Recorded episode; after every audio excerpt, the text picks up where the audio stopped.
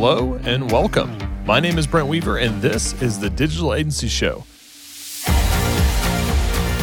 The podcast that goes behind the scenes with today's top agencies and entrepreneurs. I am really glad you're here, and once again, it's time to transform your business mindset.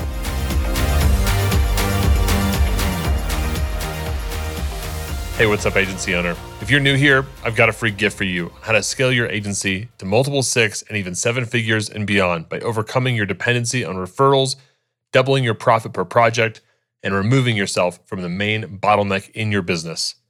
All you have to do is text the word freedom to 720 792 8036. Again, that's 720 792 8036. Just text the word freedom and I'll send you the free gift on how to achieve freedom in your agency and life. Hey, what's up, podcast listeners, digital agency owners? Welcome to another episode of the Digital Agency Show. I'm your host, Brent Weaver, and today we're hanging out with Richard Hadler. He is CEO of Alan, a B2B marketing agency. They've got offices in the UK and Dubai. He is listed in the Forbes 30 under 30. He hosts a podcast called B2B marketing, The Provocative Truth, and has also written a uh, best selling book, Marketing the Bottom Line. Good to have you with us today. Richard, uh, welcome to the program. Hey, thanks for having me. Great to be here. So uh, let's let's get started with uh, your agency. Paint us a picture of Alan today. What's uh, in terms of like headcount and ideal customer, and kind of what you guys as an agency excel at. Yeah, sure. So um, we're 65 people. We have grown. We were founded technically five years ago, and we specialize in four key areas. So research, strategy, creative, and content.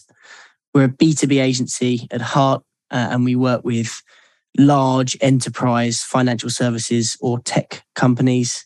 So some of our clients include Google, Dell Technologies, EY, and we come from a content uh, and actually editorial heritage. But our proposition, I suppose, what makes us different to other agencies is everything we do is around trying to incite provocative truths for our clients. Um, and our goal and mission when we work with our, our clients is to make B2B marketing visceral, which is a, a very strong word. Uh, and what we mean by that is we want emotions to to be conveyed by brands, their creative, their content in a in a similar way in B2B that you'd expect normally traditionally through B2C, traditional above the line advertising. Can you give me an example of a a provocative uh, insight that is a provocative truth? Yeah, sure. All B2B marketing. I, I, think uh, you know it depend on the industry obviously so you know again what's quite unique for us is uh, when we're in a pitch process or we're speaking to clients for the, the first time we will uh, do quite a, a, significant amount of desk-based research uh, and maybe some quant uh, and qual research to identify where we feel there are three areas that that brand could potentially improve mainly from a marketing perspective and we will tell them up front it's pretty ballsy, I know, but um, it seems to land pretty well. So so your your goal is to go and do a lot of a lot of research. I mean, I think that's there's a lot of value in that from having somebody that's like outside the bottle come in and that's why I love agencies is they can come in from a as an outsider to an organization and and maybe see things that the organization has um, become numb to or their blind spots. So then you got a goal through that research, through that quantitative and qualitative assessment to kind of give three three recommendations or three kind of opportunities for them that uh, that maybe they don't see. Is that that kind of a good good summary? Oh, we, we we start with that pre pre working with the brands. Some you know some of them land, some of them don't. Uh, uh, mostly they do, uh, but you know typically when we work with brands, I think you you put it quite right rightly there. When you're a marketeer or even a board considering your marketing initiatives, a lot of the time you get very invested into what you you think you know or what you think your customers want to hear. You know, the role of an agency is to take an umbrella view or helicopter view, as as you kind of alluded to there, to ensure that you're giving different opinions and views that maybe you don't see in that kind of linear view that you have in your your day to day approach to to the business. Now, a lot of agencies will say they do that, and a lot of agencies do do that. Our our belief is that the only way to, that you can properly do that um, absolutely have conviction in it is through thorough research and a, and a very robust strategy. You mentioned you have some some of these campaigns that maybe or, or ideas that land and some that don't. Any are there any that you feel like are uh, that have have knocked it out of the park, like just kind of a high level like view of what you were able to accomplish for the client? Yeah, well, I mean, typically when a market when you say something to a marketer uh, that they're having battles with their board about uh, at that time, you know, uh, typically on our podcast we talk a lot around the the the difference and the need for um, short term lead generation and demand gen, but also the importance of long term brand building. Typically, obviously, marketers struggle highlighting the value of lo- investing in long term brand building to their their boards. Um, so things around that obviously always hit home. Looking at competitors, there's a really interesting thing in in our world and B two B marketing when people think that they're being edgy and they're being forward thinking, but a lot of the time, uh, the briefs that we get through the door are trying to replicate something that's already been done in the market. So uh, a lot of our conversations are trying to challenge that status quo by telling them it's not about what your competitors already done or what they're about to do or what you know the, has happened in the market the reactive it's about how you can be proactive it's what's happening next what are the macro environments affecting your customers that are that are on the horizon that no one else is talking about where's that white space yeah yeah that's cool Hey, what's up, agency owners? I want to tell you about one of my favorite white label partners, E2M. They can help with all your website design, web development, SEO, and content needs for your client projects. This includes WordPress, WooCommerce, Shopify, BigCommerce, Webflow, Duda, SiteGlide, custom PHP applications, and much more. Have peace of mind when it comes to your outsourcing needs. Let E2M become an extension of your team so you can grow and scale how you want. Check them out today at e2msolutions.com. That's E, the number two M solutions.com. All right, back to our show. What about so I'm, I'm curious. I mean, I know that that short-term lead gen or even medium-term lead gen and and brand building. I know that when agencies suggest brand awareness campaigns, uh, you know, I mean, I I've gotten eye rolls from that. I've gotten kind of like, oh yeah, that's a nice idea, but we'll you know we'll do that later, kind of thing. I mean, what's the how do you convince a client for brand building? I mean, I I, I see it from the client standpoint because sometimes I feel like brand building is like, hey, let's go spend a bunch of money and we're just like not going to have like performance driven KPIs, right? And like it's it's like really easy to do, like because we can say, hey, we got this many impressions and we got this much, you know, reach or whatever. Um, but then you know the business kind of really grapples, has to grasp it, like, well, where was the ROI on this? And so I see it from the business owner standpoint of of like brand to me just sometimes feels like like giving the marketing team a blank check to go like have fun and like do crazy stuff, but like not really be accountable to a result. So how do you how do you guys bring brand in a more like direct, quantifiable way to clients? Like how do you convince them to do that at a B2B level? Well, firstly, I mean, there's loads to unpack there, right? Firstly, the two aren't mutually exclusive. You should never turn one off to turn one on. Yeah. You know, investing in your brand long term should ultimately make your short term lead generation perform better. But obviously, it takes a while for that to filter through.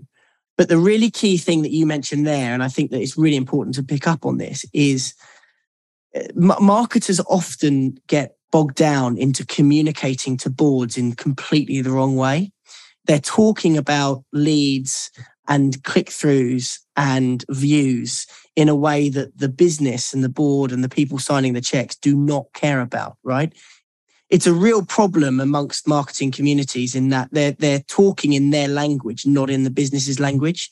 The business wants to know about how does this move the revenue dial and how does this this ultimately make us more profit.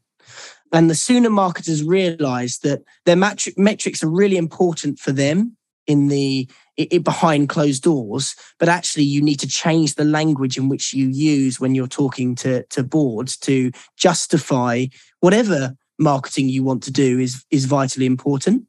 But going back to your you know initial question, how do you showcase the value of brand? Well, we're about to head into a recession, right? I know obviously, you know, a lot of your listeners would be based in the US, but certainly here in the UK, it's pretty inevitable. And the easy thing for businesses to do will be to cut marketing spend. And when you cut marketing spend, the easy thing to cut is brand awareness because it doesn't have that tangible short-term ROI, right? The issue is is that in times of recession, in times of the global pandemic, in times of uncertainty, buyers, consumers, whether they're business consumers or whether they're general consumers, because they're the same person, they're nine to five or five to nine, they're the same individuals, they've got emotions. They want to go to brands that they trust. They want to go to brands that they feel uh, have a presence in the market that is more official or more out there than maybe their competitors. And I think that that trust element is something that is often overlooked when it comes to building brand awareness. You think about some of the massive brands that you and I probably buy from all of the time, right? You've got to think, well, why do I buy from Apple or Apple's probably the one word to use when we talk about trust, but you know, why do I buy from big brands? Well, it's because they're in your face all the time, but also they feel so large. They're advertising so much that they're ingrained in a, a society and culture which makes us, rightly or wrongly, trust them more. So, you know, as a consumer, I will buy from brands that I feel are there, right? If I don't know they're there, if I don't, you know, know what they stand for, you know, we talk about an era now where everyone's talking about the their sustainability or or their ESG or you know what they're doing for, for the communities. That's brand. That's building brand awareness. That's not about short-term lead gen me- metrics. They are all things that are ways of telling your story as a business. Storytelling doesn't just have to be putting a, a, um, a lead gen report behind a data capture page or or creating uh, you know mid-funnel content to move people down the funnel. Storytelling is about how you convey your who you are as a business, and and that's through your your brand and and above the line advertising. It's it's it's so prevalent, people underestimate how prevalent building your brand actually is, certainly in more competitive spaces. So we work in a very, very competitive environment, right? Say, you know, the big four is a great example. They're all competing for the same share of attention. The one that will prevail is the one that can articulate their brand and get the most exposure most quickly. Yeah, it's good, man. You know, you know, you, you know your stuff. Um, we won't, we won't, uh, won't tell our audience that. so let's talk about your agency for a minute. Uh, 65 people, five years. What was the catalyst to start the business? I mean, was the intention um, from day one that this was going to be? Uh, I mean, I mean, a lot of agencies struggle to get past that like 15 or 20 people like level, um, let alone doing that in five years. I think is is really impressive. So first of all, congratulations on that. But second of all, like what was the catalyst when you decided to create the business and was there a aggressive growth plan or was that more of a kind of a chance like hey we hit the right market at the, at the right time kind of uh, scenario i mean it's been quite slow i must say no um uh oh look we've got grand ambitions i think uh, we were very lucky so i come from a publishing background and uh, i'm a shareholder in a, a publishing business called raconteur and uh, we actually built the agency out of a publishing business. So what happened was we were creating a lot of content aimed at the C-suite, and this content was created and then we sold advertising solutions off the back of it as a traditional publishing model works. Now what then happened was we got those advertisers coming to us saying, "We love what you do. Uh, we love the content you create. Can you help us create something similar for our own audiences?" So actually, sounds sad to say it or weird to say it, but we fell into building an agency. And I fell in love with agency world versus publishing world, funnily enough. And, you know, the the more we got into agency style work and relationships with our clients, the more I realized that A, there was a big opportunity in the market for B2B and, and, and working with big brands targeting C suite individuals. But B, there are massive cultural differences between traditional publishing businesses and agencies. So as we built this business, we realized that, you know, we needed a completely different infrastructure in terms of how we deliver contracts, uh, employees. And then obviously we started hiring from other agencies to get that experience and now uh, into our business. But it's really important that we set up from that world because it meant that we never had the kind of red tape or the legacy issues that plague agencies, maybe around speed or efficiencies in delivery. But the other real benefit we had was we had a great roster of clients from day dot. You know, there aren't many agencies that are our age that can talk about the types of clients that we have.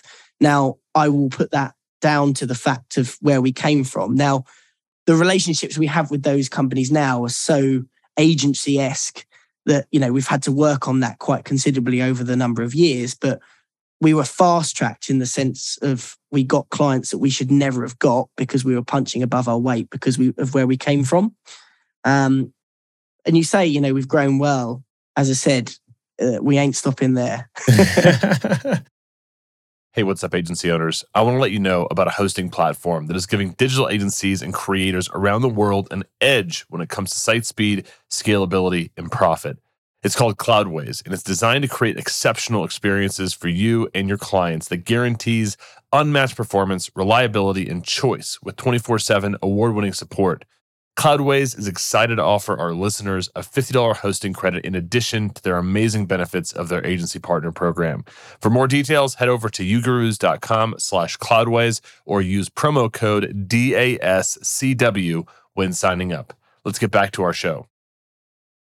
Well, that's and that's cool. I mean, I think if there's a takeaway for me is that I mean, obviously there's a lot of publishers that have a rich audience of of customers that have decided to, you know, in, in, many niches out there, right? There's like endless, you know, niches that people could look at that they're, you know, there. I think what you've you've been able to prove is there's a narrative from a sponsor or a, you know, a, a funder of a publishing site to a client of an agency. And I think if agencies aren't looking at publishers as, you know, strong partnership opportunities, helping them create content, potentially being a referral partner, helping their sponsors create more effective funnels and more effective advertising. I mean, it seems like you've proven that there's there's a model there, not just for for for the business, but also even for for creating like a support infrastructure around a publisher, which is pretty cool. It is really difficult though. Like um, publishers think agencies get in the way, and agencies think publishers just want to sell advertising, right? And it has not been easy. And there were massive differences. I think one example of someone that might have done it pretty well, who have been in the news because they've just sold to a UK based business, is, is Industry Dive. I don't know if you know them, but a massive publisher came started in the US. Don't quote me on where. Started as a publisher, but then also offered agency style services. But they are very few and far between brands that straddle the agency and publisher uh, yeah. divide. And the one thing I would just stress now is the businesses are quite separate. Um, it just so happens that we were spawned out of that. Yeah, well. what's been what's been a challenge for you? I mean, I, you mentioned you know adjusting into the agency business model has been kind of a challenge. What what other challenges have you seen? You know, kind of going from zero to sixty five people in a somewhat short period of time everything changes. Like the way that you're set up, uh, you know, between zero and 10 is completely different between, you know, 10 and 60. Uh, and it, you know, process, you know, uh, when you're working at speed, when you're working with different types of clients, when you're hiring consistently, you, I would have invested more in processes more early on. And I think for me, you know, like my role has completely changed in the business. It's only now since we got to that 60 employee mark where I was able to hire a very senior leadership team to manage the business day to day. Uh, and I can get out there a little bit more, which is what I love doing. To be really honest with you, I felt a little bit suffocated by the business's growth over a couple of, of years because the business wasn't actually getting my value. You know, my value is, like I said, being out there, not being in there every day dealing with all of the stuff that you have to deal with when you're running a business of of that many employees. is it's very interesting. Yeah. What have been some uh, unexpected high points for you? Maybe you know you mentioned that you kind of fell in love with the agency business. Why is that? I mean, look, I think I like being challenged by clients. We love that challenge because we challenge our clients, right, with the provocative truth. So we expect them to challenge us. The relationships, you get more time to to build some very well cemented relationships when you're you're running an agency because you're so ingrained in, in the businesses that you work with. And I think overall, you know, the output, the creativity that goes into the work that we do, and I'm sure other agencies do, is so refreshing and just sitting in front of whiteboards with your your business coming up with ideas coming up with ideas with that going back to that umbrella view you know the the helicopter view for your clients. Having a different view for the, the, the businesses than they would ever have internally that excites me. And pitching something pitching an idea to a, a business where people that aren't just in marketing start sitting up and taking notice. I always notice those bits in meetings where you're presenting something, you're looking at the room and and you're examining, you know, how people are, are feeling and you know that moment, that aha moment where people love what you've done, you know, I I can't stress how great that feels. Richard, this has been a lot of fun, man. Do you have a few minutes to stick around for our lightning round? 100%. 100%. What is the best advice you've ever received? The cliche, the cliche is uh, hire, hire slow, fire fast. Um, but the other best advice I've I've received is, yeah, don't don't stop. Like like we said earlier, you know, like um, uh, always make sure you stay grounded and humble. Uh, I think that is incredibly important and something that maybe I wasn't uh, towards the early part of my career, but definitely something I've learned along the way. Which of your personal habits has contributed most to your success? The relentless attitude to just keep doing more. Can you share an internet resource or t- a tool or app that you use regularly that you think our listeners would find valuable? Just read, uh, read as many and many different news sources related to your industry as you possibly can. Speaking of reading, what book would you recommend and why?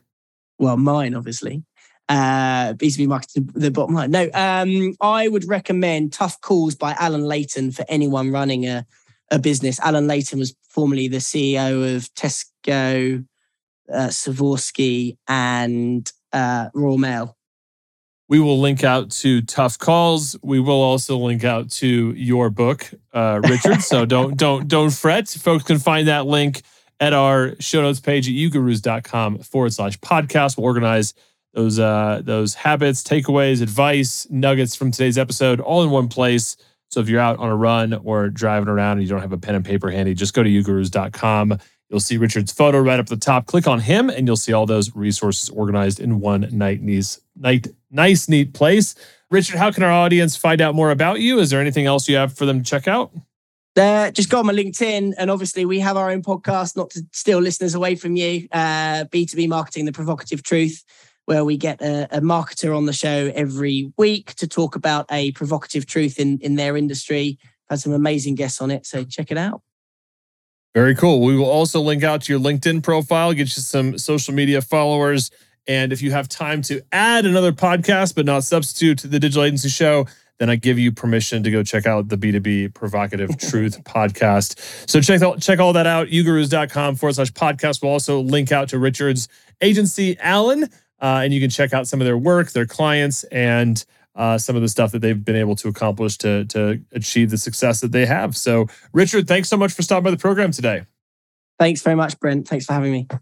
And that's it for this week's episode of the Digital Agency Show. Stay tuned each and every week for more great content coming to you to help you grow your digital agency so you can achieve freedom in business and life. Until next time, I'm Brent Weaver. I hope you enjoyed today's episode. And remember, if you want this free gift all about how to scale to six and seven figures and beyond in your agency, just text the word freedom to 720 792 8036. That's the word freedom to 720 792 8036. Until next time, I'm Brent Weaver.